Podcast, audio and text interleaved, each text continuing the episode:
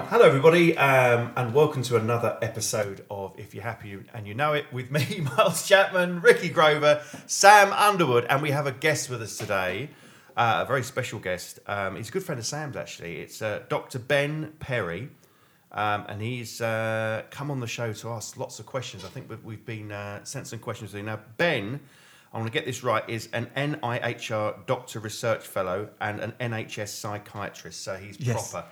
Hello. Yeah, yeah, hello. Thanks for coming on, Ben. Thanks, Ben. Um, Cheers, mate. This is No, the first time here. we've actually had someone on who actually knows what they're talking about, as opposed Yeah, to the well- shit that we come up with. so uh, it's quite good, and I think you've got some some questions from people, which we'll come to later on. Mm-hmm. Um, but first question I was going to ask you, Ben, uh, how how long have you been a psychiatrist, and what made you go into this field? What was your what Let was your... Ben settle down a little bit. Well, no, that's a good question. No, we don't just What put do it I- straight what on would you him. want to ask him? Well, let him What's your just- favourite let- let- fucking colour or something? no, let him just chill out, relax. He's come from a long way. You, how long did it take you to get here, Ben? Not that long, actually. No? 45, 45 minutes. Oh, the readers are, 45 the listeners are enthralled. They can't. No, forty-five minutes. All or right, so. carry on with the questions. There was a bit of traffic as well on the Was way it- back. Oh, Ah, no. that's been a bit. Now we're getting Now we're it. Now it's getting exciting.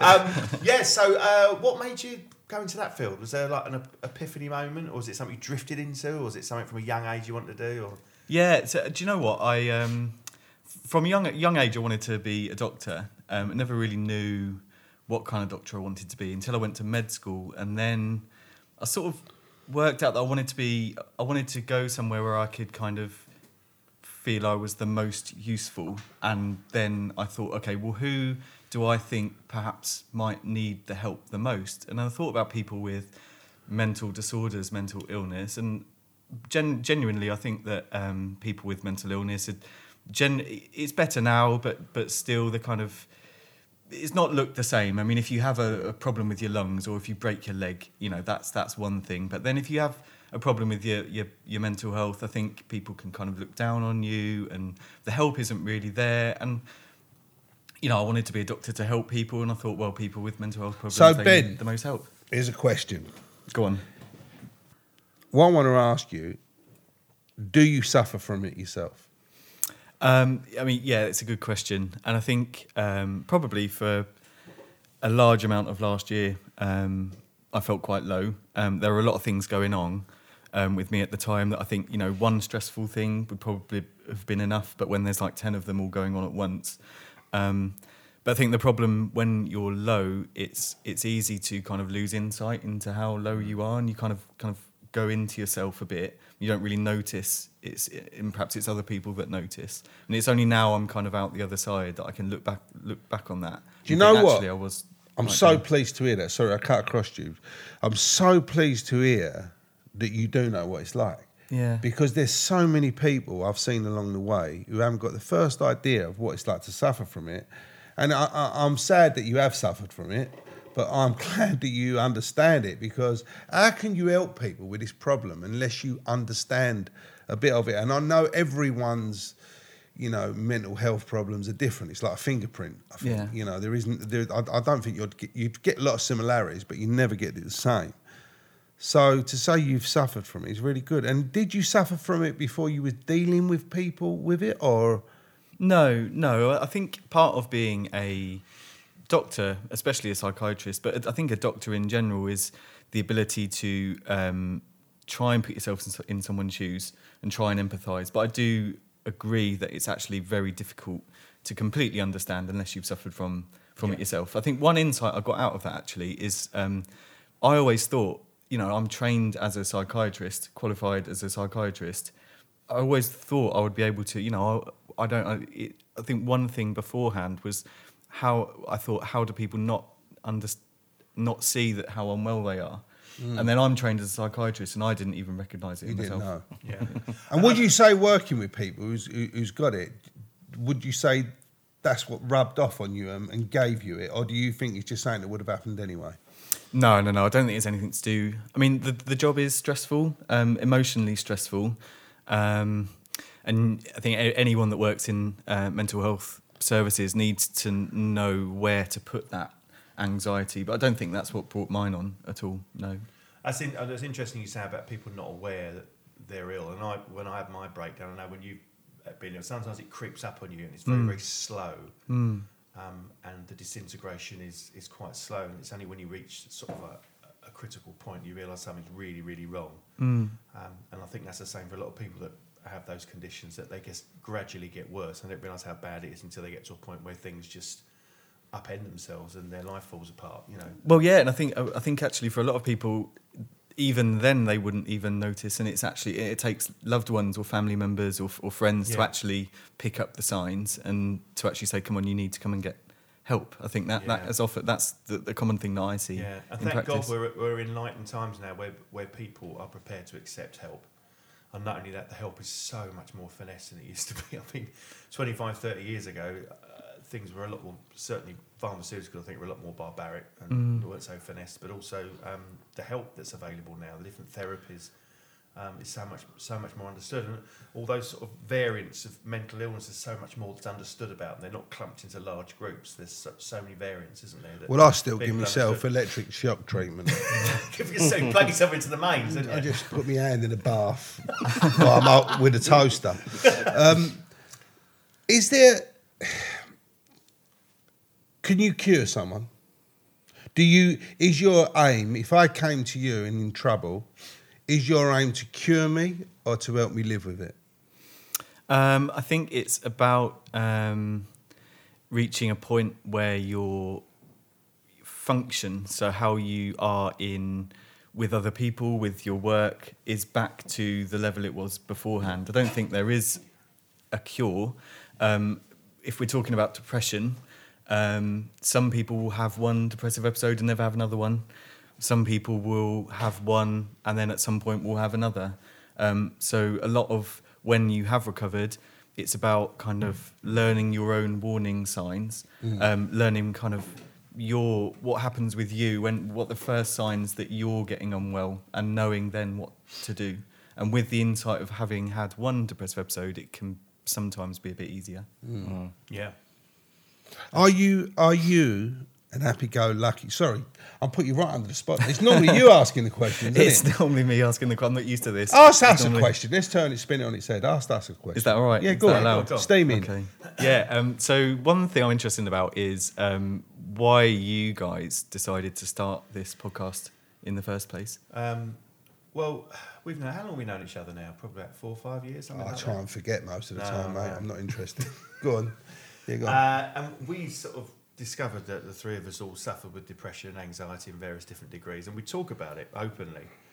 Um, and we talk about it down the pub and blah blah blah. And it was really helpful. We'd make light of it and have a bit of fun with it. And we thought, well, rather than just talking to each other and let it drift into the ether, why don't we actually capture it and record it? And that will be a helpful for us, but hopefully really helpful for other people as well. Because as far as we were aware, that all, all, all the stuff about depression, and anxiety was was very serious, and, and rightly so. It's a very serious condition, but um, we felt that if we sort of uh, were a bit more self-effacing about it and treated it in a lighter way, it would lose its power, and that's hopefully what we've managed to achieve.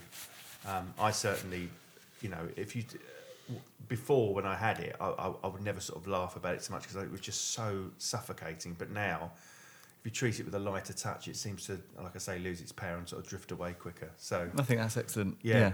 that's and I really- think you know, and it is, it is. I say, it is a, a depression, anxiety is a liar. It's not you. It's something that's momentarily there and will go um, if you treat it in the right way. I, I wasn't down the pub, by the way. He's got a problem with booze, but we won't go into that now. We won't you, go were- you were into that down, now. you were down Greggs, weren't I- you? you know- cream slice. In your face. Yeah, I probably was actually. We all got our own sort of devices how we cope with it. But I just think what we done. Well, originally we was writing something. That's how we got this. We was, Yeah, yeah, we was writing something. My daughter said, "Oh, why don't you do a podcast about it?" Because it was to do with it was to do with this subject. Um, and we all got together, and it was really, you know, it was really nice. And because you know, Sam being younger than us, although don't we don't really think of age when we sit around this table because we've all got this thing in common. It was just it was just nice to have that you know sort of fresh voice, and you got a couple of mid- middle-aged geezers who have got it, and it can hit anyone at any time, mm. and it's about us sort of learning to live with it. And our other ways cope with it, I suppose, being a comedian and stuff like that, is to laugh at it Yeah. you know and and so sometimes not only not only does it not only does it help but there is nowhere else to go mm. When things are so bad and so shit, there, where else can you go? You either, you know, you are, you either bail out or, or have a laugh about it, you know, and, and that, and I suppose that's that's what we do. What? Let's have a little word from Sam. You ain't spoke much yet. Well, yeah, I'm, I just I'm here to push the buttons, really. Yeah, well, no, we'll push the buttons on this then. so, so, you, so yeah, no, because you know, I know I have to worm it out of you sometimes, but I, I like to hear, I like to hear what you've got to say. Why, why do, you, why do you think we do it? I think it's important. Like I think I, I think especially um, men talking about it. Definitely, like you know, relinquishing some of that stigma attached to it. Um, I know I've got a, a plenty of people who uh, in my life who um, probably have some kind of mental health problem, but they are just too. Hmm.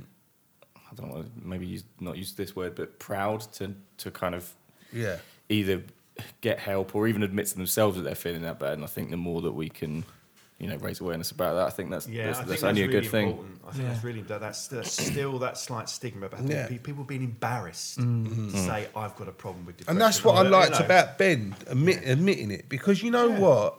You might have thought, hold on a minute, you know, I'm, I'm a psychiatrist. I can't start saying I've, I've got, I know, because how can I? So, but you, you listen, you know, and I know, in the real world, go around a decorator's house, and it, you know, it's it's not decorated. it's it was, you know, someone's an hairdresser, their hair's all over the shop. It's not sometimes the f- very thing. It doesn't mean you're you know, because you you do that, you've got to have your your own house in order, and it's very hard. I lost I lost a good mate of mine who became a top therapist. He ended up topping himself, and I believe what it was is where he was trying to he was trying to help everyone. He was taking on board. It's very hard, I would imagine, Yeah. for you to work with people.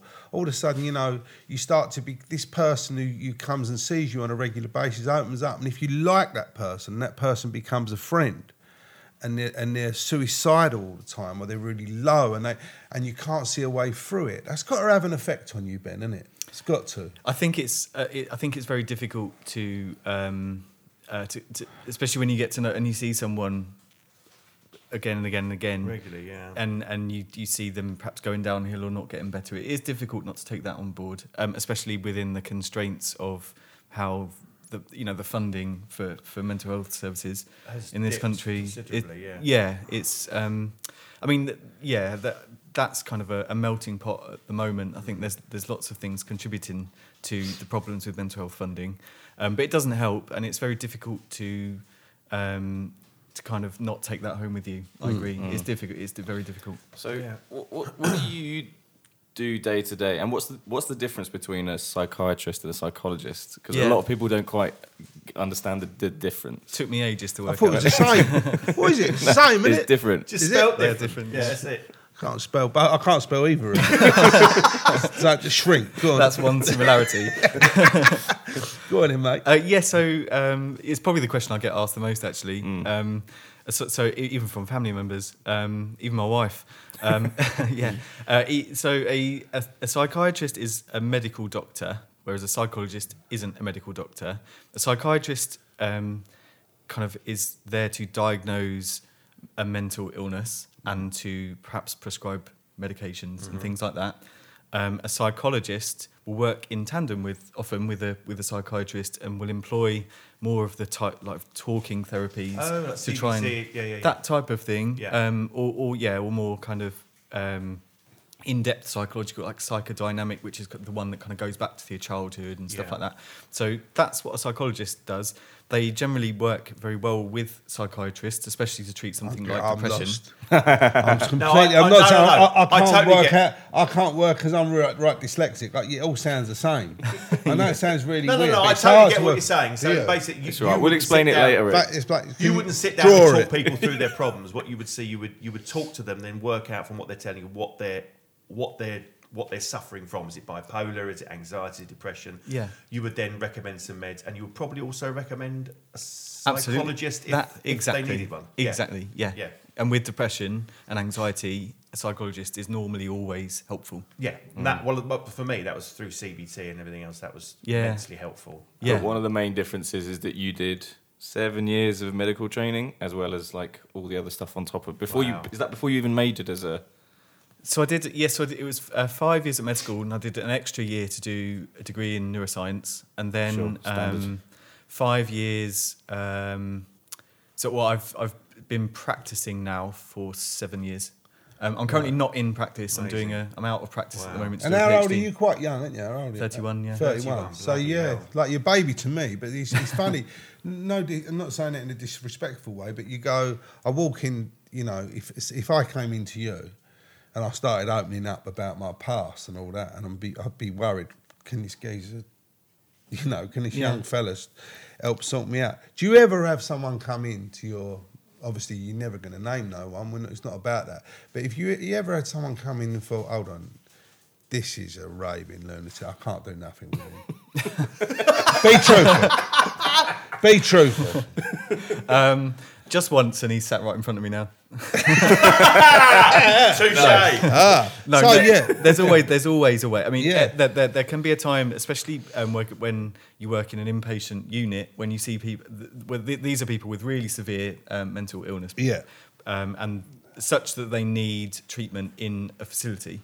Mm. So um, perhaps they're unsafe to be in the community Right. for that time. So I think at the time when people come in in that state, um, it can seem like how can we help this person, and it Yeah. does take some time to get to know someone, for them to get to It's know like those, you. when you start drifting down that sort of psychotic room, that can that that can be led by anxiety and depression. Yes, you it can, yeah. Completely implode, can't you? Yeah. Just your brain just can't cope with anything. Yeah. It must be so difficult to try and deal with people like and try and make them understand when they're just not in that point. Where is it? Do you, is it, do you really struggle to get to talk to people like that or try and help them when they're so bad? Is it? Yeah, I mean, in in the the, the severest forms of depression, you can get um, psychotic symptoms, so people can start to have um, strange thoughts that they were that they didn't have before, strange beliefs. They might become paranoid to tr- about trusting other people. Yeah. Might even start hearing voices um, in the most severe forms of depression, and and when someone is is then thrust into a strange environment in a hospital, it can be really difficult to get people on side to trust you, um, to take a tablet, to go along to um, to meetings with the um, the staff on the ward and things like that. Can be really difficult, and it does Yeah. take time. I guess if they're already paranoid, that's just going to compound it, isn't it? Yeah, Like- exactly. I've, I've had a Yeah. couple of my mates um, kill himself in prison, and one of the re- the things that that kept coming up with them was that they the paranoia, Mm. thinking everyone was sort of grassing them up, everyone was like watching them all the time, and I suppose because it was in that environment. Yeah. I mean, and so you're sitting here very sort of. I used to really have barriers with this, but I haven't got no barriers at the moment, not or, or now. Is that you're sitting there from a very different place where I'm from. I'm from a real Yeah. sort of rough background, and I feel like this geezer here, he's had a posh turnout, he's had a good upbringing, and I don't just think that. How do you break them barriers down? if someone comes to you and they're total, totally opposite to me and you, i- mm. is are there barriers? Do you do you feel that if someone comes in and goes, "Oh hi Ben, listen, I, I'm very uncomfortable with the way I'm feeling," at the mo-" or if someone comes, "Look, mate, you know, me, me, me granddad used to interfere with me. Mm. I ended up going out and doing armed robberies. I ended up gouging a geezer's eye. I got a chain stretch, but it was all right. You know, if, if someone starts talking like that to you, do you feel you've got the tools to sort someone out like that? there are always barriers, depending. Yeah. No matter where someone comes from, there's always going to be barriers. But it's um, the art is there's always some there's always a way to bridge those barriers. There's always something in common, and then the barriers dissipate, and Yeah. then they disappear, and then it becomes much easier to to um, to talk to each other. And not only that, sometimes people who talk like you have been through more than someone who talks like me. if you know, so I do know that it's not always, you know, it's you always. I, I, I don't think there is such a thing. I don't know if you agree with me with this, but I don't think there is such a thing as a functional family because we all talk about dysfunctional families.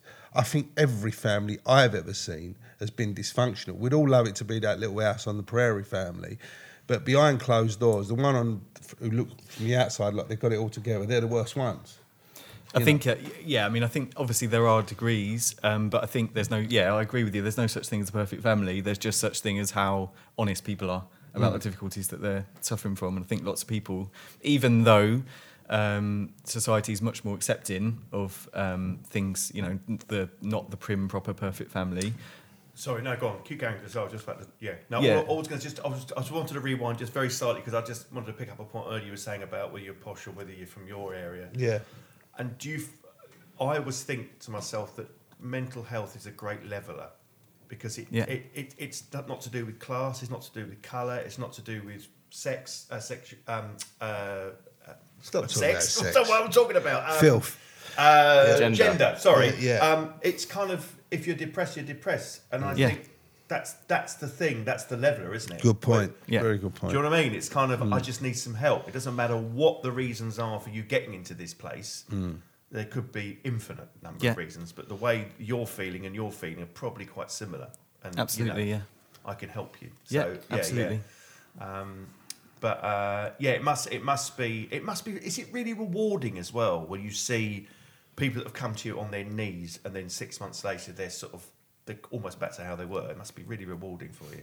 Uh, it can be a long process, but yeah, Yeah. when you do start to make progress, and um, it can take a long time before that first progress is made. But when you start seeing progress and you see people back up on their feet, and you see people reintegrating with their families and with their friends and with the activities that you know their old passions that they used to love that they just weren't doing anymore, you see them start doing those things again and kind of getting back into their normal life. That's there's nothing there's nothing better. That's why I do what I do. But that, isn't that a lovely thing? And that's that's giving something back, isn't it? Is that one of the reasons you because you you know I think it's, a, it's what you do. Anything in this uh, medical industry is vocational, isn't it? It's absolutely, Absolutely, yeah. Because the amount of work you need to do to actually get that position is just Oh, unfathomable. can you stop me. grovelling? Sorry, Benny. what he does, he's got a new thing, like he's trying to network with everyone. right? His career's not working. Oh, fuck off. and he keeps networking around people. He's trying to get into the medical game now. It Yeah, ain't, it ain't gonna happen. medical guy. I want to be a nurse. I've always no, but I just, you know, it's a vocational job, and the amount of work to, to, to put in uh, to me is unfathomable. I just couldn't do it. It's amazing. Um, and oh, so my daughter's calling now. One second, I'm so sorry. Oh, what are you talking about? How can you take calls? Hello. Oh no. Oh, you're outside waiting to come in. Okay, bye. Oh, oh no. It's ruined. Let's right. Let's Oh, you wrap it ruined up. it. Let's wrap it up. Quality. So here's a, here's the thing, Ben. Am, am I right in saying that you can prescribe me something? Uh, that would be could one pres- of the things. Yeah, That's that would one of the the things things you we can might consider. Yeah. consider. So if I came to you, would you say, would you say, oh, you know, I need to see you a minimum so many times? This is this is, you know, do you lay it out or do you just sort of see how it goes, a, a session at a time? Um, so uh, if if someone comes to see me as a new new patient, generally Yeah. I'd spend a, a good hour or two getting to know them, complete understanding the story. So not only the current um, maybe episode or predicament, but also all the things that might have led up to it. Yeah. Um, going back right through family history, um, general functioning, work, friends. f- Um, other medical history, other stuff like that. you spend ages going over everything, and then you kind of I'd have a think about okay, this is the best route forward based on the severity of symptoms and everything else. No. Um, then if I was go if if if the symptom, symptoms were severe enough and I did think about a tablet, then I'd probably want to see someone again within a couple of weeks just to make sure there wasn't side effects and stuff like that.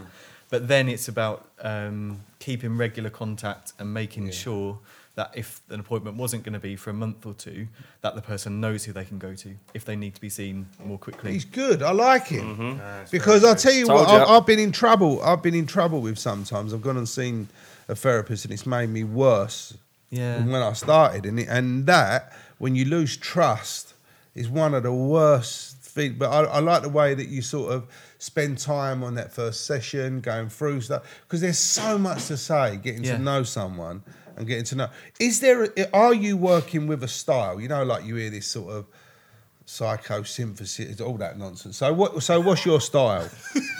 NLP, go on, son. I'd, I'd say laid back. What's, what, what, Laid what do you back. work? What do you work with? Freud? Who, who, who, who's on He's my mate. Yeah, he's, He's my a mate. mate. He's my mate. No, I, don't, um, I think I think y- y- we don't we don't really actually. Is it? As a No. psychi- I think that might be more of a psychologist. Type Okay. thing. Psychiatrist. You kind Listen of to um, him. You're ignoring him. Look, he told you that. All right.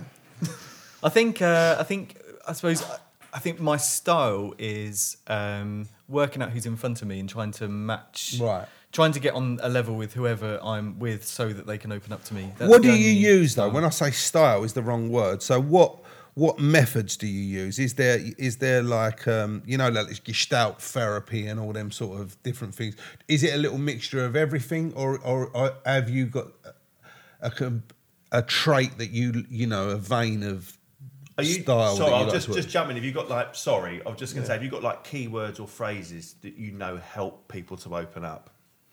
if Um, they you feel that see, that's what you need to ask. Oh, oh, sorry, mate. I think I think um, I think what, one important thing is if you if I say um, how are you feeling? Why do you feel like that? You, it can often feel um, like Accusatory. yeah, yeah, Yeah. like like an interrogation. Yeah. Um, and just by saying something or like it's wrong for you to feel like that. yeah, almost. Yeah, yeah. So e- e- even by d- something as simple as saying, "I wonder." Why you think you might be feeling that way? Something like that. Even it just it just takes the accusatory, Yeah, interrogatory yeah, lovely. Nature of And they're it. in a probably very fragile and emotional state. So even, they'll read anything into it, even the slightest thing. You know, they'll probably Yeah, make them, I think- could, yeah. something like that can help and i think really it's just about giving someone time to talk because i think one thing um, that we do have in psychiatry that perhaps other specialties don't have especially gps because most people will go and see the gp first gps only have 10 minutes whereas whereas i might have an hour or two hours to see someone so i have the time just to ask a question and let it sit and let someone take the time to Yeah. answer There's- How there's- much a pop? Huh? How much a pop? How much a pop? We'll How talk, much a pop? We'll talk about that after. Uh, uh, negotiable. if I come and see you, how much is it? It's free. It's free. NHS. NHS. NHS. NHS That's is free. better, free at the point of Yeah. use. I And ain't, we let- pri- I and ain't we letting prize you go it. home. Time to the bench. Are you not going home till I'm happy? So, in terms of some, if if someone was listening to this thinking, "Oh, I, I feel like I want to get help," what is the best kind of route to getting themselves in front of someone like you? Yeah. Um, the, so the, the normal route is to go and see the GP first, um, if you feel that you can wait that long. So um, then the route you would go and tell the GP. The GP might try to help, um, but if they felt that they that that you might need more support, then they might make a referral to someone like me, and then you'd wait for an appointment. But obviously, some people can have a crisis that might creep up on them or might suddenly happen where they don't feel that they can wait that long. Yeah. In which case, um, either phone one one one or go just take yourself to A and E, and then you'll see someone like me much quicker. Right. Uh, so, so what is what's the average wait time for referral? Is, is there like I suppose it depends on what your postcode is, but I mean, Yeah, from where is it- you are, do you know roughly what that is? Uh, where I am, no, but um, it does vary a lot. Um, I won't name the trust, but there was. So here's it's interesting. So the, the average length of a depressive episode, if you do nothing, it's about six months. Um, one Whoa. trust, one trust that I worked in before, um, the the time bet- between GP referral to me sitting down with them was about seven months. So, so by the time Oh, I'd so sit down with yeah, just waste with time. people. They're like, you know, well, three months ago I was in the worst place ever. I really needed your help, but I'm better now. That's, Yeah. that's, That's- that's yeah. just ridiculous. Yeah. Yeah. what that's is you, all it is? It, it- it's just it's ridiculous with the funding, and, and and it's everywhere, isn't it? At the moment, mental health is like massive all over the telly. So it's obvious it's it's one of our biggest problems. So you'd, you'd think there'd be be everything behind it. I Uh, went I went to sorry, go on, you was going to answer that. I think um, it's interesting to think about it because um, so if you go if you have a chest infection, um, if you're coughing up loads of stuff, you'll go to your GP, you do a blood test, and you'll have a chest X-ray, two objective tests that will tell someone if you've got this infection or not, yes or no, infection or no infection. With mental illness, there are no blood tests, there's no scans, Yeah. so it's actually quite subjective and the diagnostic criteria that that we have as good as it is it's still quite subjective so that means that it's very difficult so uh, i suppose what i'm trying to say is where do you draw the line between clinical depression and normal human unhappiness because Yeah. Mm. lots and lots of people, for lots and lots of reasons, have crap lives now, mm. um, very difficult lives. Mm. Where do you draw the line between normal human unhappiness and clinical depression? Now, I'm not saying that people with unhappiness don't deserve help. Everyone, everyone that's struggling deserves help, but the NHS is not set up at the moment currently to deal with everyone. It's it's it's just about just about funded to deal with the most severe Yeah. end of the spectrum, Absolutely. not everyone else. And whilst it's amazing, and it is amazing, that people will talk about mental health much more than they used to, because it's so much open and people are so more open with it. Um, the refer the number of referrals to mental health services is just skyrocketed. Yeah, Um, and I imagine you're overwhelmed. it is overwhelmed. Yeah. Yeah, yeah. The- Absolutely. The problem with that is that what it does, it forces people to cheat. Because recently, my mum's been really, my mum suffered from it all her life, and she was going to a doctor, t- you know, to see if she could get some help. You know, they do these um, these mindfulness groups and stuff like that. And I said to my mum, turn the gas up when you go. Meaning, don't go in and say, I, I, I don't feel all all right. Mm. Go and say, you know, I don't want to be here anymore, or something like that. Mm. I said, you know, so you otherwise I said you're going to go to the back of the queue. But actually, my mum said when I said it to her, she went, "Well, actually, I do feel like that." Yeah. You know, so she, it sort of came out. It came out. But what he does, he does. What you're going to do, you're going to get a lot of people. Who, the types of people who don't want to re- reveal everything because they've mm. got this old-fashioned way. They think they've got to sort of keep it all under wraps, and they're going to go, "Yeah, I'm all right." You know, I remember my nan used to go to the doctors and say, "How are you?" And she was the one who's come there, Yeah. like, do you know what I mean? And the doctor was sitting there right confused. So there's a lot of people who don't want to don't want to reveal themselves, and then there's other people who's going to make out they're really ill. And so not every, not all the time these people, unless they're assessed properly, Yeah. th- not every not the right people are going to get to the right place. But you said, you said there, where what is the marker? Yeah. Do you know what I think the marker is? Suffering it from it yourself? Is that very thing I said earlier on, not wanting to be here anymore? Mm.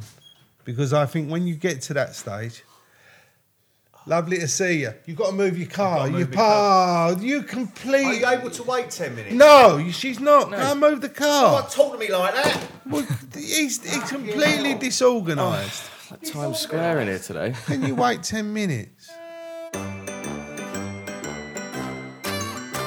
What was I saying? Where, where did I get up to? No one's interested. Not was We've had to replace the Do you remember what I was saying? Yeah. No. It was No. about it, it was a- it was about the, the line so between forward. Depression and uh, like clinical depression and Yeah. actually well that's a point. Oh, Like in your opinion, what's the what's the line? Um, so we have um, we have diagnostic criteria that are set decided by kind of ex- experts across the world. Loads, loads of experts get together and they decide kind of where the threshold should be. Um, in in the UK, that's the World Health Organization, um, Okay. and they have something called the ICD, International Classification of Disease, is the long name. Um, so depression, you kind of then you group your symptoms. So the three core symptoms are um, feeling low, um, loss, lack of energy, and loss of interest in the things that you used to enjoy.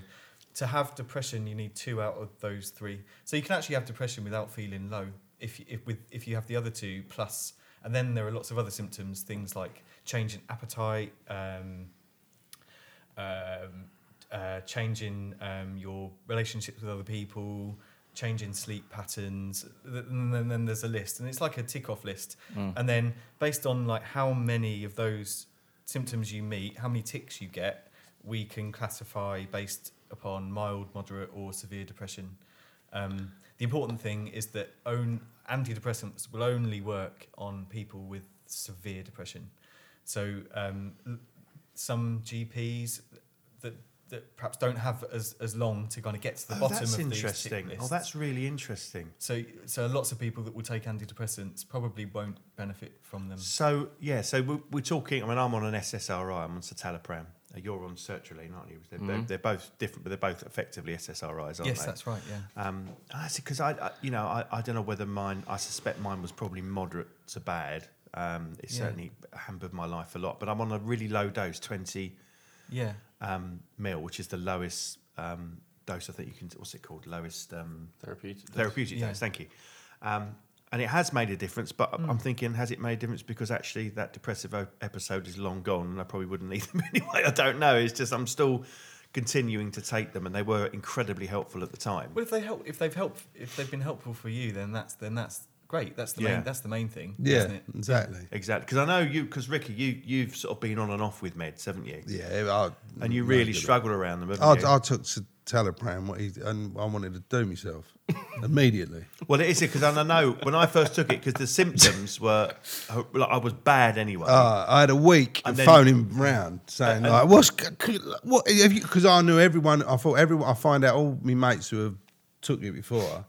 How did you feel? And a lot of them said the same. The first week or so, they felt terrible. So just did get, I. Just get over. Oh. Just get over that. Get over that. I, but I, I, I just couldn't even get over that. You know. And I've done the. I've done the. Uh, a few different types of drugs, and You I've did. also had that. The last lot of therapy I had, I got sent by my doctor to have some cognitive therapy. And it was someone who was, they put me with someone who was training, and I thought, oh, leave off. I'm going to frighten the life out of this young girl. You know what I mean? She's she's not going to be able to deal with someone with like me and all the mm. stuff. And she was really good. I'll tell you why. Because it was all by the book. The only thing I struggled with is all them little questions you just said. Because you give me forms at the end to tick and cross off. You know, are, are you losing your appetite and all that? Mm. Which obviously I wasn't.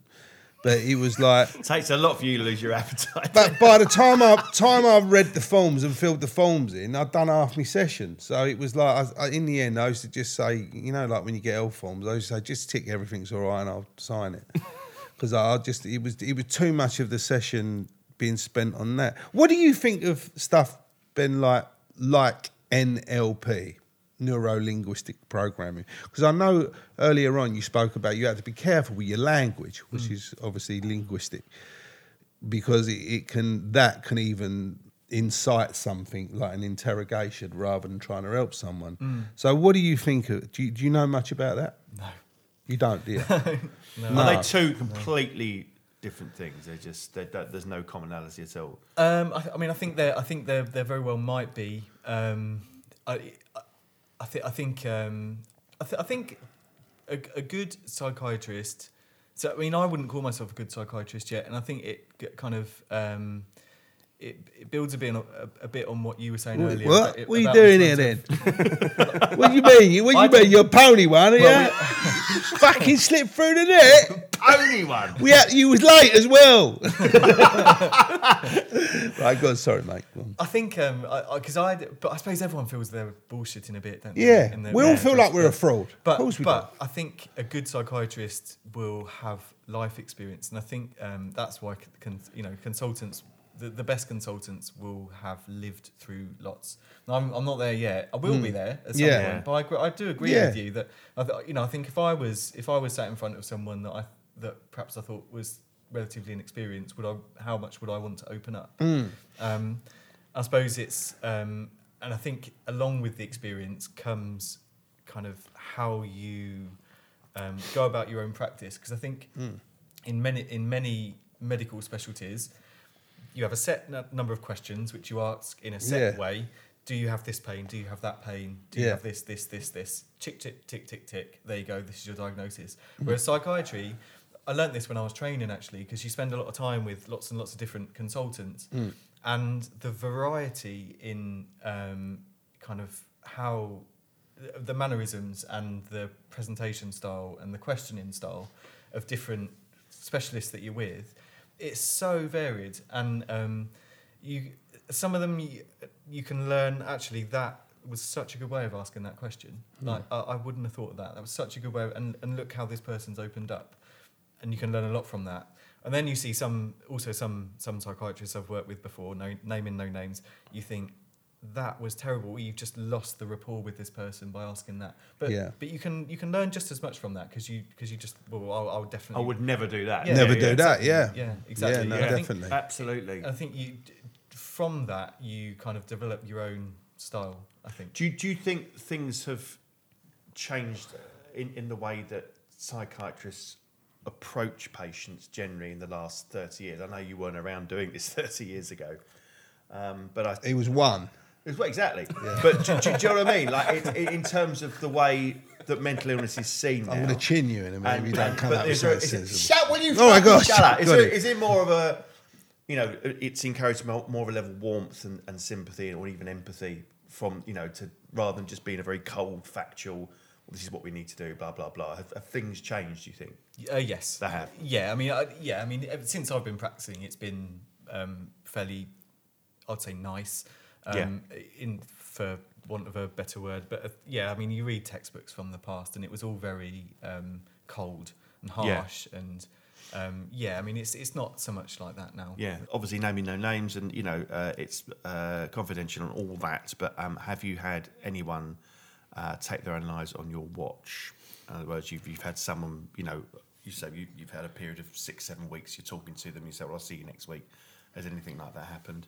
Um, f- fortunately, in that in that res- in that respect, no. Um, although uh, when I was working on an inpatients unit uh, a couple of years back, uh, I was working a night shift um, on a set of five night shifts. I think it was the second one, and uh, I had a bleep go off, beep beep beep beep beep, at like five in the morning.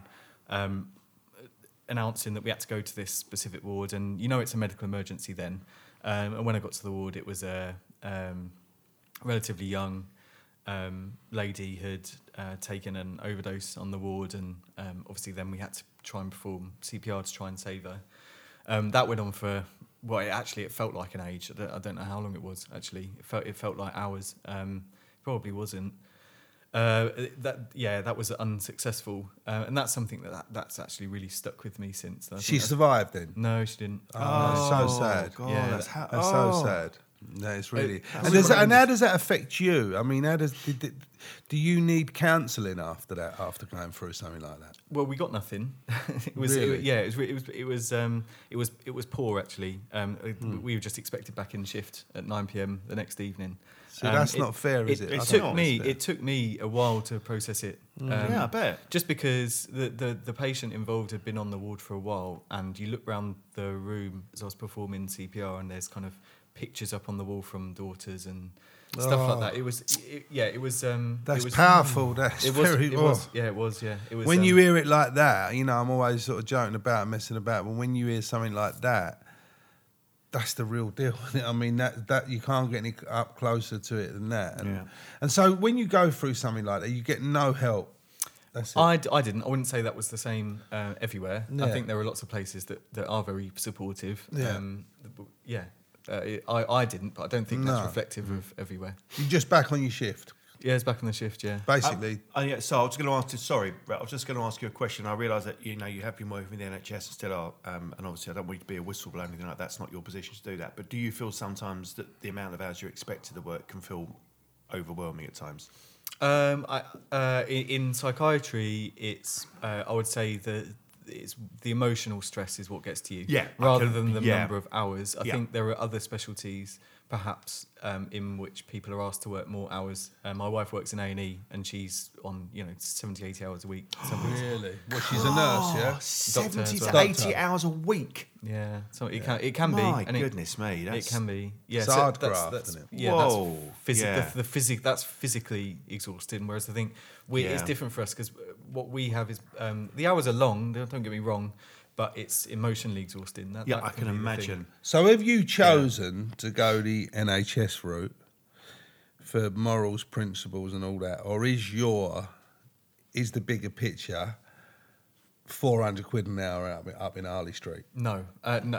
in, in short, no. That's I'm just not. yeah. Um, I, I, I, I would. Uh, so I think yeah, there are there are lots of um, consultants in any specialty actually, Yeah. not necessarily psychiatry. That w- when you become say an, ec- an actual expert in your field, um, Yeah. some people will spend less time in the NHS and then go and do some private work. My passion is in research. Um, we, in my opinion, we th- there's a lot that we don't don't know about mental illness. There's a lot that we don't know about how to treat it um, and how to help people, help essentially help the next generation so they don't suffer like our generation is suffering. Yeah. Um, and I think that's the case so much more so for psychiatry than it is for for other specialties, surgery, um, heart disease, lung disease. Um, Don't get me wrong. Listen, you you've studied a big part of your life. You're in your early thirties, and you've you know a big part of your life has been studying, and and you deserve to earn a few quid out of it. Of course you do. But what I'm saying is, so even if you went and like some people do a couple of days a week up there, go and get a big bundle of money, which thing. But your at the moment, your thing is to be it grassroots, national health. So you, f- you must feel good about yourself, like because you you could do what I said, couldn't you? You could slip up Harley Street and get four hundred quid an hour. um, If a big fat geezer bullied you and said he's going to take two hundred quid of it an hour, it could happen. You could have couldn't it, could- yeah? you could- can you see where we're going, Ben? You- no, sorry, go on. I, I, I, my, my ideal job role in 10, 10, 15 years' time is to spend half of my week um, seeing patients and um, keeping in touch with why I do what I do, and then the rest of the week trying to research the causes and the causes and um, reasons why people get mental illness, such that we can reduce the impact they have on people's lives in the future. Good And man. also- I'm going to give you a well, round yeah, of applause. And also the Very good. impact on the NHS and the impact on because if you can cut it off a source as a quicker way to deal with it and not let it get worse, then obviously there's less of a strain on the NHS dealing with it. I mean, you were saying earlier on about well, the leaps and bounds that we've made in surgery is just unbelievable. Yeah. and it, it feels We like haven't really mental- made those in psychiatry. No, actually, not at all. to be- not at all. Um, and I think that's incredibly admirable. So, I mean, there was an article I was reading saying that we know more about space than we do about our own brains, which is. Which is ridiculous, isn't it? It's true, It's- though. it- but there's so though. much of our brain that we just don't understand as Yeah. to why certain things happen. And yeah, um, It wasn't actually just- that. It wasn't all that long ago that um, there was a philosopher Descartes, Descartes who said that um, you have a mind and you have a brain. Never the two shall meet, essentially. And I think that's being challenged a lot more now. People Yeah. are starting to understand that actually, if you have a mental illness, it's, there might be something going on with your body and with your brain, and actually, all these things are connected. But that's actually relatively new. That um, that type of thinking. Um, Yeah. yeah. So Very Ben, I. I recently had a, a DNA test thing done, gospel truth, and my, my wife and daughter thinks this is hysterical, but I think this is out of order. It showed I'm in the top, I think half a percent in the world that I'm You're idiots. really, really high Neanderthal. Okay. Right. no, I knew you'd like that. I knew you'd like. I wasn't going to declare. I wasn't going to declare it because I know I'm never going to live this down. Ah, And Maria and Lauren have just they just love it because every argument I'm having indoors is just calling me Neanderthal. They think it's lucky that I'm standing up straight. do you think? Do you, do you think like people's education and, and does that does that affect? Would that affect someone's mental state? Uh, so it's, it's an interesting question. So essentially, what sp- to frame that question in another way is it's the link between what is the genetic causes of say mental illness and what are the like environmental causes of a mental illness. Um, there's no gene for depression. Um, there's some a very recent study on a massive sample of people. Actually, you, you know when you send off for those genetic tests, sometimes Yes. you can tick a box to say you're happy for your um, anonymized data to be used for research purposes. Yes. People can use that data, and actually they have. I think the most recent estimate on about 800,000 people says Yeah. there are about 100 risk genetic variants Yeah. that might lead someone to be more at risk of depression. But there's not one. And in, in terms of the genetics, it's probably more likely that um, if like you have a threshold, genetic risk threshold, and the number each person has a different number of those risk variants, and if you have say over the threshold number, then you might be more at risk of depression. Yeah. But even then, genetics probably aren't the f- full story, and No. there's lots and lots of research to show that. Um, perhaps your environment in early life is, is really, really important. There's a, a guy called David Barker. Um, he's an old epidemiologist. Um, he said there was kind of a critical period of development, um, development of the brain, development of kind of your relationships with other people and everything like that. And What's any the kind of- ED, EDN? What's that? like a carpenter or something. Epidemiologist. What is it? epidemiologist. Epidemi- Sorry, So an, an epidemiologist is a stu- Yeah. he's uh, an epidemiologist will study uh, popula- kind of whole population. Oh, I uh, see. And look at uh, risks of illnesses and Yeah, things like yeah. that across whole populations. Because the DNA test did come back with all things you're likely to, to suffer from, like illnesses and Yeah. di- you know different parts, and a lot of it was sort of quite spot on. You know, so I Being a suppose bit there is a part of it. Yeah, and you know, listen. So someone who's academically thick, like I am, someone who's no good at the read and write. I'm- I'm streetwise, but I'm, I am quite thick, and I hold my hands up to that. That has had a massive effect on me massive, and I'm and I can laugh about it now, and you know, and but but years ago, you know, when I, I you know, if someone asked me something, I'd go I'd go mad. I'd react to it in a mm. way just because I was so frightened. Yeah. I didn't know how to deal with it, and I would imagine that's all part of depression because you feel less than. And we spoke earlier on, you, and, you, and you mentioned it yourself, and it's we feel like there's part of all of us that feels that we're a bit of a fraud Yeah. in, in whatever we mm-hmm. do, yeah. and, we're, and that we're going to get found out, and they're the real deal. I'm not really. I'm just bluffing my way through, and and all that insecurity and that internal dialogue. We've all got it. You would have had mm. it driving here today. I hope I can do it all right. I hope I don't come across as a dick. Da, da, da, da, da. All of that. I don't know. I don't know where I'm going with this. All I'm. Well, just, no, I mean, I, think don't know we're- where I'm yeah, I think it's it's sort of that self-flagellation. It's that those levels of low self-esteem that we give ourselves that turn into mm. self-loathing and self-hate, Yeah. and they create depression. Mm. And that's just our thoughts. It's not coming from an outside source. It's coming from within, isn't it? Yeah. Uh, that like from your example, you you were just you just saw that that you're a less than person because you mm. couldn't do certain things. But that's that's not looking at a person holistically. That's looking at one specific bit that you weren't brilliant at academia. It doesn't mean to say you're stupid. Far from it. You're one of the brightest people I know. But, But- it's just one. But that's the way you. you it's the way you know, and, and I've learned. I've had to do loads of self help stuff along the way. You know, I've done it all. Anthony Robbins, Eckhart Tolle. I've, I've been involved in all of them. And one of the big things I learned is you are not your faults; they're only faults, and to separate yourself from them and and observe them, and don't judge them because if you judge them, you get you you fall back into the circle uh, of um, you know arguing against yourself, and, and and the internal dialogue starts again. But even what do you think about all these um, life coaches and hey, I'm Andy Robbins? What do you think of all that game? Uh, I think they're they're. Um,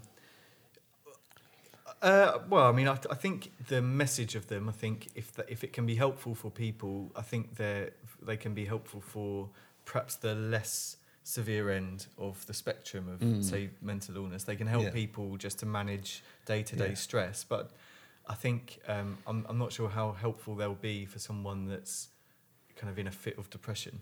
Yeah. Because I think the last thing you want to hear when you're depressed is um, just just get up, Be and positive. and- yeah, yeah, because that, Give that- yourself a shake, basically. yeah, yeah, Get in the Because shower That's and, the last. You got no energy at all. and you've Yeah. got no energy. I remember when I had it really, really bad, and you Yeah. felt the same. You know, uh, the thought of getting a towel out of the air and coming for a shower was like climbing Everest, let alone doing Oh, anything I else. never Do you done know that. what I Soapy. I was straight in the shower, me. but you know what I mean? Just everything absolutely. feels like a gargantuan challenge and task. You know, it's just Okay, oh, yeah. Ah. Horrible. Um, sorry, we're gonna because we have to move. The, this I could talk I- to you I- all day long. Yeah, no, This but you know what? I quite like this is a long one. I don't care where we split it in two, but I think it's worth being a long one because we've actually got someone on the show who knows what they're talking That's about. what I said. Yeah, rather than Yeah. us rambling on. Yeah, so so you know this is. This So is do you? really- I, I thanks so say- much for coming in. It's Ben. brilliant. So uh, we've got some questions. Would you say that your hope? So you know, you say 15, 20 years time. This is where I'd like to be. You know, sort of half half the time actually helping people, half the time doing research.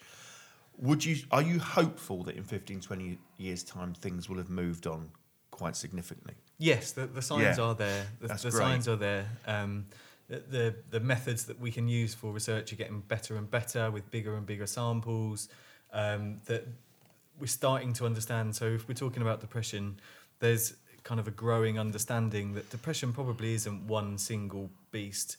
There's probably lots and lots of different forms Yeah. of depression, and while they're all together, and we're trying to find out what try and treat it as one thing, we'll never get anywhere. But No. when you can kind of separate it into its subtypes, that's when Yeah. we'll start to make Progress, yeah. Um, It's and there are lots, fascinating. and there are interesting clinical trials ongoing now where Mm. they've maybe worked out um, that one form of depression might be more associated with like inflammatory processes in the body. So if you use like an anti-inflammatory treatment for that, so a treatment that uh, Yeah, you, would, you know, I've even something like aspirin, not not aspirin, but you know, like a, an Yeah. a- just a, a, a standard Ibuprofen, yeah. I've, that, type, of, that yeah. type of thing that Yeah. that might be helpful for say a very specific type of depression. But I you- know a young fellow treated himself with that, and also hallucinogenic stuff and all. Yeah. And he and he, and he, he was doing. Well, there's trials for that ongoing Yeah. as well. Yeah, yeah, like very, And, very uh, low doses of low LSD, doses, or, yeah. or the magic, well, the, the, the stuff that comes from magic mushrooms. There is a, But I don't know what obviously- the active ingredient is. you yeah. got to be Yeah. careful, Incredible. really super careful with that stuff. But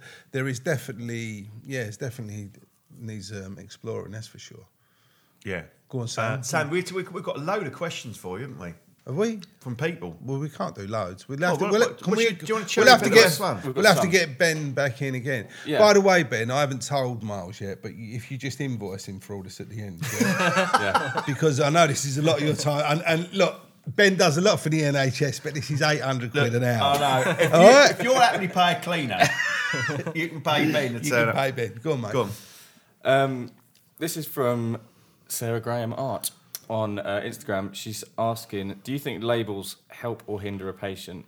Uh, and I think she means sort of diagnosis labels in general. Um, at first, my bipolar label really upset and affected me, um, and actually made her worse. But she's okay with it now. Like, Yeah, it's a really interesting question actually. Um, so I think labels, labels can be um, really difficult, especially at first. Um, so I'd empathise with that completely because there's obviously lots of stigma attached to labels, um, and um, I suppose in when if you're just given a label and you don't know much about what that label is and you only know perhaps about some of the negative things you've heard, that you can kind of make things worse and you can kind of feel really hopeless.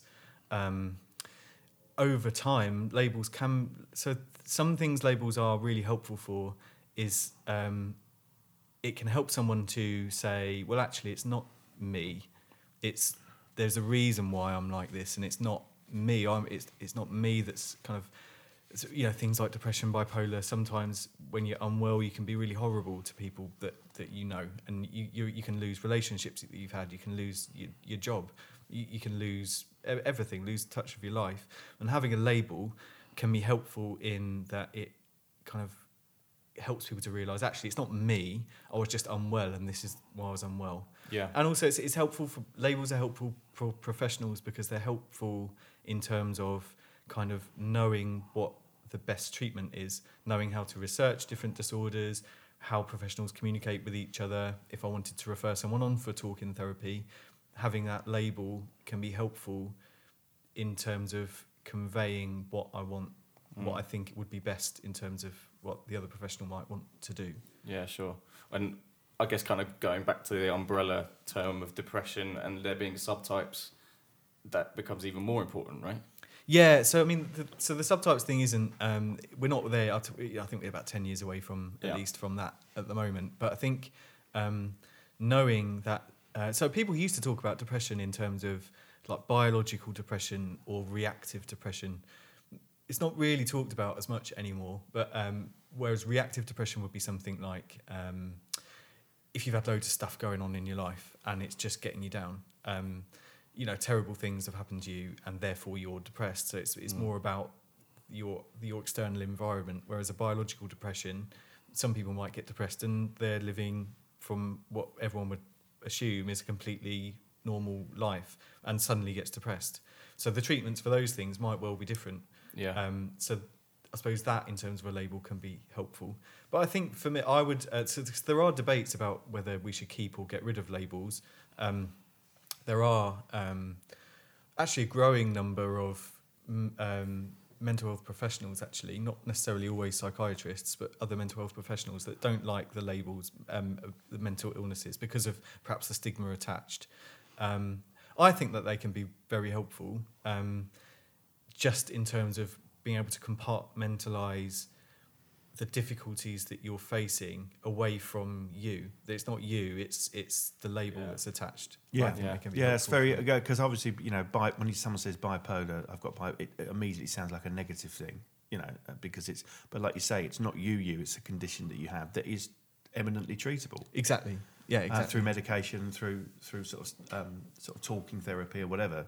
Um, but I, I, I'd imagine that it is helpful in terms of you helping your own lifestyle as well. You know, in terms of well, I've got this, and these are the things that have been recommended that would help my condition. Absolutely. Um, Yeah. You know, it's like I- I've got a friend of I'm not going to say a friend of ours um, whose son was diagnosed with Asperger's, but they don't say our son has Asperger's. Uh, it- he's just he just is who he is. But They it's just say he's helpful. a spiteful little bastard. That's what they say. no, but it, it, it's useful for them in terms of knowing tricks and, and everything else to, to, to know well this is why he's acting like this and these are quick ways we can quell it and deal with it and blah blah blah blah. So that's Exactly, really yeah. helpful I mean, for it's, that. it's, but it's, yeah, a, it's, it's useful buzzword. You you know, if you can go online and find communities of people that also have this label, Yeah. and you can kind of Yeah. then talk to hmm. each other. And, yeah, It's it's, so like good. communities online, absolutely, and that's a big thing now, isn't it? Yeah. You know, Yeah. It's so complex. It Yeah. really is. And, and, and, and, you know, just mental health. All, all these are mental health issues.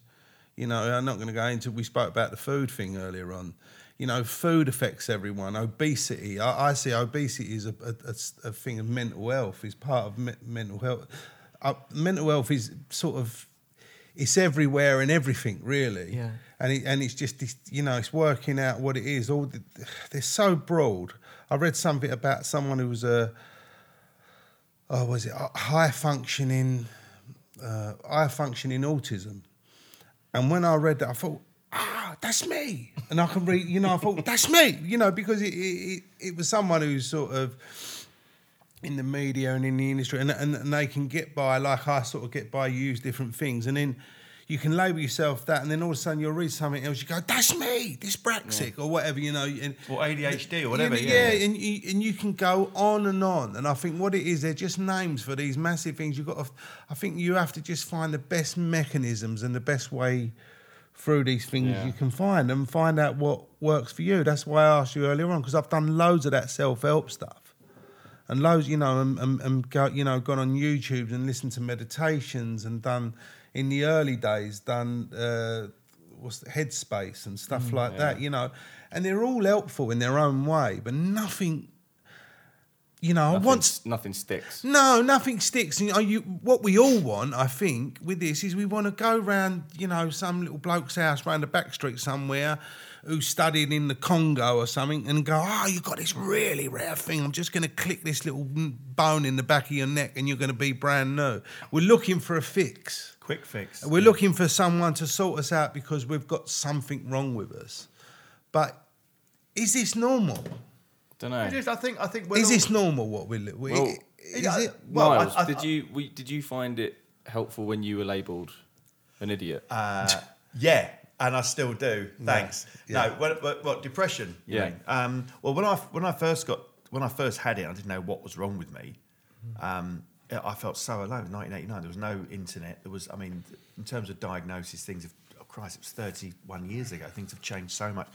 Pills were far more barbaric than they are now. Um, they're much more finesse now. I think SSRIs. Had, I think Prozac had just come out in '89, maybe '88.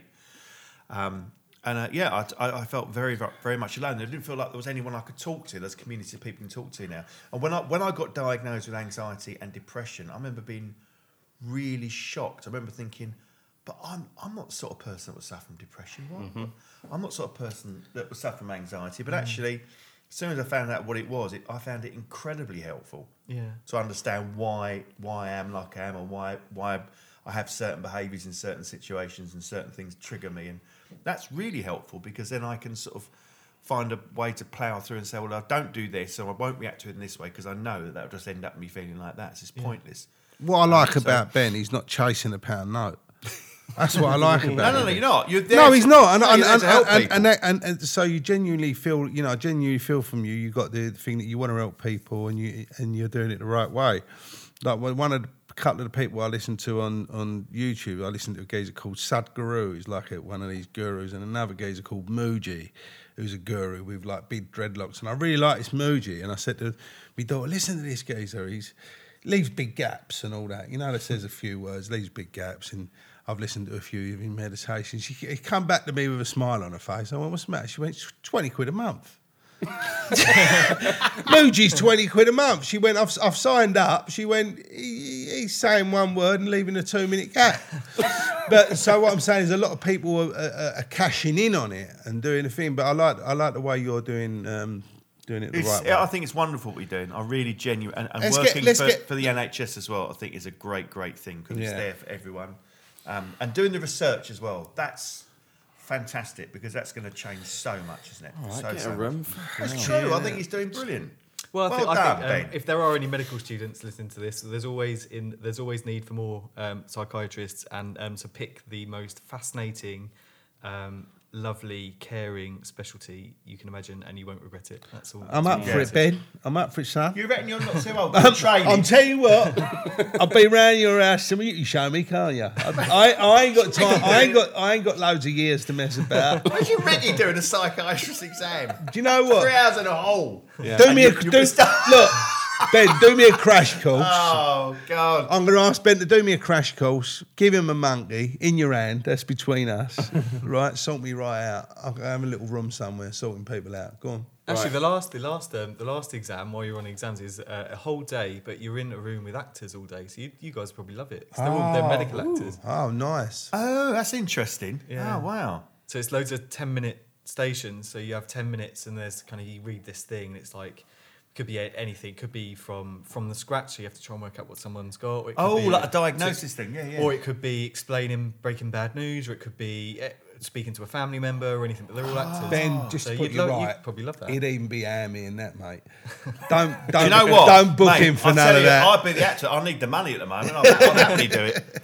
okay. Um, we've got a question on Twitter from Raymond. Sorry, Ray, if I butcher your second name. She, he? She, How you spelling it? Raymond Sheehy, that's all right. There's nothing wrong with it. E E H Y. Um, he says th- there's a, a Twitter account called Bridge MH, and he says we've written a new mental health first aid training and awareness course challenging the one size fits all courses available. Um, and he's asking, as a psychiatrist, why is there such limit uh, limited practical training available in the UK, and what could people do to learn to support someone? Uh, yeah, good question. I mean, I think um, most areas of mental health services are suffering at the moment through lack of funds um, for reasons we've, um, some of which we've already spoken about. Um, there are mental health first aid courses around. I agree that one size fits all isn't necessarily the best option. It's probably just the cheapest, um, the cheapest option, and that's why that's generally what goes. There are things people can can kind of can do. Um, so I think a lot of it, a, a lot of it, uh, and actually, I think a lot of it will just help people to become better people because if you can learn how to listen to people without wanting to jump in and without wanting to um, assume that you know everything about someone, if you're willing to just sit and listen, that can go a long way to help someone opening up. That's one thing. If you if you can know how to recognize someone's body language, so you you know friends and family members, if you can learn the little signs that maybe things aren't quite right, which actually is, can be quite difficult for someone that you've known for quite a while because it might you, you might actually notice in yourself that actually why is like because it might make you feel annoyed you might make you feel angry at the someone why is this person not doing what they used to do why is this person not doing their you know the washing up they always used to do the washing up why aren't they cleaning the house like they always used It changes used to the dynamic and it of can be the the relationship, yeah. Or absolutely why are they Yeah. snapping at me? They always used to be really pleasant. Why are they being unpleasant to me all the time? That- that's, yeah. the, that's the thing. I think um, I think sometimes when it's conveyed in, in the TV, um, mental illness is is often conveyed as something that oh you'd feel sorry for that person or you feel mm, sorry for the mm. family members. But I think in reality, actually, at the start, until you actually understand what's going on, you can actually feel animosity towards the person ah, because then They're treating piss you off, yeah. Yeah, Miles absolutely. is like that. And I I think like it all the time. and I think having that understanding is really difficult actually to, to, to actually to look beyond your feelings of frustration and to kind of think actually why is this happening that's actually really difficult but can be really wa- rewarding to mm. be able to kind of learn to do My to wife do got that. really angry at me when I become when I was started suffering really badly from depression and getting like really upset because I think she thought she was with this strong geezer who was like funny, strong, and all of a sudden I'm sitting on the settee with a bar roll out crying my eyes out, and she thinks like, whoa, whoa, whoa, hold on a minute. But in a way, I'm going to be truthful. I sort of feel like if she were not pandered to it, but if she would have just sort of, I did need a little hug and hope you're going to be all right. But if I'd have had too much of that, I'd have really played it up. I think, mm. and I think that actually helped me go. That did it.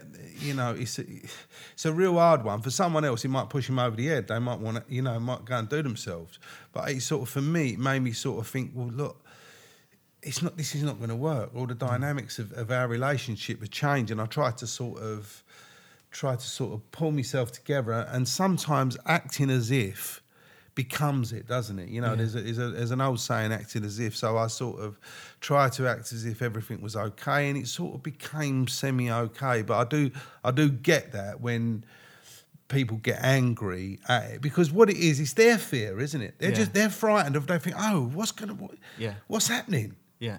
you know what is happening? I've got a friend who, who, who's a year into a breakdown and he's not getting any better and he's not and, and, and his, par- his parents are old and they and i think the- the stress on them's too much. His wife he looks like you know a lot of the how do you deal with it? It's, fr- it's frightening. It's double frightening.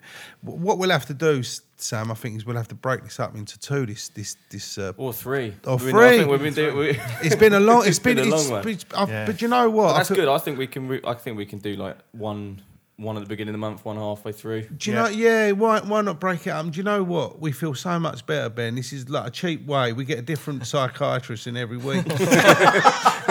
we feel so much better. Otherwise, it's going to cost us two hundred quid a pop. go on then, go on, mate. Um, uh, I, no, hang on, crack on. I'm still finding the. You're still questions. finding a Um, question. Yeah, what was I going to say? Uh, yeah, I, I, I think you're right. I think support from people around you is is is unbelievably important, and I imagine you've had people again confidentiality that have come in, and uh, uh, one of the main reasons they're struggling is they're not getting support around them, or, or they're getting people that are just not helping, making the situation worse because they're not understanding how they're feeling. I think it. I think often mental illness can be just as difficult for family members and loved ones. Yeah, um, as it can Absolute, for- hundred percent. Yeah, yeah, Yeah, um, I think yeah, it, that's definitely the case, especially maybe in early stages of mental illness when um, the person actually suffering from it might not know they're unwell, and it's everyone else around them that can't understand why this why this person is acting so Weird. di- so weird. Yeah, so, Yeah. diff- So much differently, different- yeah, yeah. so differently, and I Yeah. think that can be really, really, really tough for, for Yeah. family members. The, Um, well, the person I'm talking about, who's been ill for over a year now, all of a sudden, his partner's got it. His partner's become. He's now in therapy and suffering from it because you do. It's like you know living with an alcoholic or living with an addict of some kind. Often, you know, people end up after going to go into meetings, Al-Anon meetings, to try to because they've suffered at the hands of someone else's illness. Well, that's true, and I think there is a growing understanding of that actually, and there is starting to become more support available for kind of carers. Carers Yeah. are good. But that's not always been the case. No. Yeah, absolutely. yeah. That's all the questions we is have. that- oh, Oh, well, yeah, that's we all haven't right. that. That's all right. We don't need Um, loads. ben, it's been incredibly entertaining, enlightening, and fascinating. I think in equal Yeah. measure, it's been. A, We'll get you on again in a couple of months. Yeah, definitely. Um, is there anything else you want to add? That's or if he wants or- to come, he He might. might not Well, want to yeah. come. No, do you know what? I've, um, I've really, really enjoyed it. I've never done anything like this before, and um, Brilliant, you guys, mate. you guys are um, doing a cracking job. Thanks, the mate. podcast. Well, We thank really you very much. it. I really appreciate it. Tell that, the yeah. truth, Ben. You ain't even a psychiatrist, are you? Sam just dragged, Sam just does- dragged me in. He, he does seven hours a week. The It was SO wa- garage. He was walking past. He was walking past. Yeah, he he was looks. waiting for the he looks like yeah. He looks. Right, Ben. Thanks so much. Thank you, It's- mate. It's a, it's a brilliant insight into your world, and and you know, hopefully, gives us hopes. You saying things are getting better. Well, you know, let's hope they are. And uh, thanks so much for your time. And also, we, I think we can all say this around the table. We really appreciate the way you're going about it. You're not, you know, not chasing the pound note. You're doing it the right way. We should also mention. I know no one else has said anything about, but um, Caroline Flack. Yeah, We Yeah. should. We yeah. should, we well, I, I think yeah, absolutely. She, Because, and, I, I um, know that's been hot in the press, and uh, but yeah, it's absolutely dreadful and heartbreaking that someone could arrive at that point in their life to think that's the only option they had. Mm-hmm. You know. it's devastating. Um, and I'm not going to say who, but I suspect there are some people out there, or I would say not people. There are some, um, let's say, uh, institutions that may have blood on their hands. And I think the way that she was hounded and the way it was dealt with was horrendous. Um, you know, I, I'm not surprised that she felt like she did, and I'm really sad that she couldn't have got the help that she needed. and felt that that couldn't happen for her. I think it's Well, devastating. yeah, I mean, well, it, the, I think the big thing about it all is that you, you know, you can see someone from the outside who looks like a really strong person, and, and and like they're Teflon, like everything's just gonna, you know, slide off them, and, and unbreakable, and all these things, strong characters, and when you break us down, we're all basically the same. We're all vulnerable. Don't care who you are, how you are. Some of the toughest people I've known. When you when you get underneath, you find we're you know we've all got a soft centre. So Yeah. you know I think the big message out there is is what they've been saying, and, and what we need to say again is you know try and be kind to each other. Uh, yeah, I think that's a, that's a big thing. Just just be kind to each other. Right now, put Yeah. the fucking kettle on. Ben, where can we get you on social media if anyone wants to ask more questions? Uh, yes, so always happy to answer questions. Um, I'm on. Uh, I think I've only got Twitter left. Um, it's uh, at Ben underscore the psych. Cool. That's my Twitter handle. We'll put that on the, uh, the Yeah, site, yeah, won't yeah. we? Ben yeah. the Psych. I like Yeah. that. Yeah. Ah, I kept that under your hat, didn't you? ben the Sight. I was with Ben the Sight the other night. Murders. We had murders, I tell you. Oh, it went, it all went, all some Ben's pulled out standing up. He started going to work. Uh, I'll, I'll, I'll teach you, Ben. Don't worry, you'll be all right, mate. Thanks very much, Right. everyone. See you later. Yeah, thanks for coming. Bye, bye, Bye. everyone. Bye, bye, bye. Bye.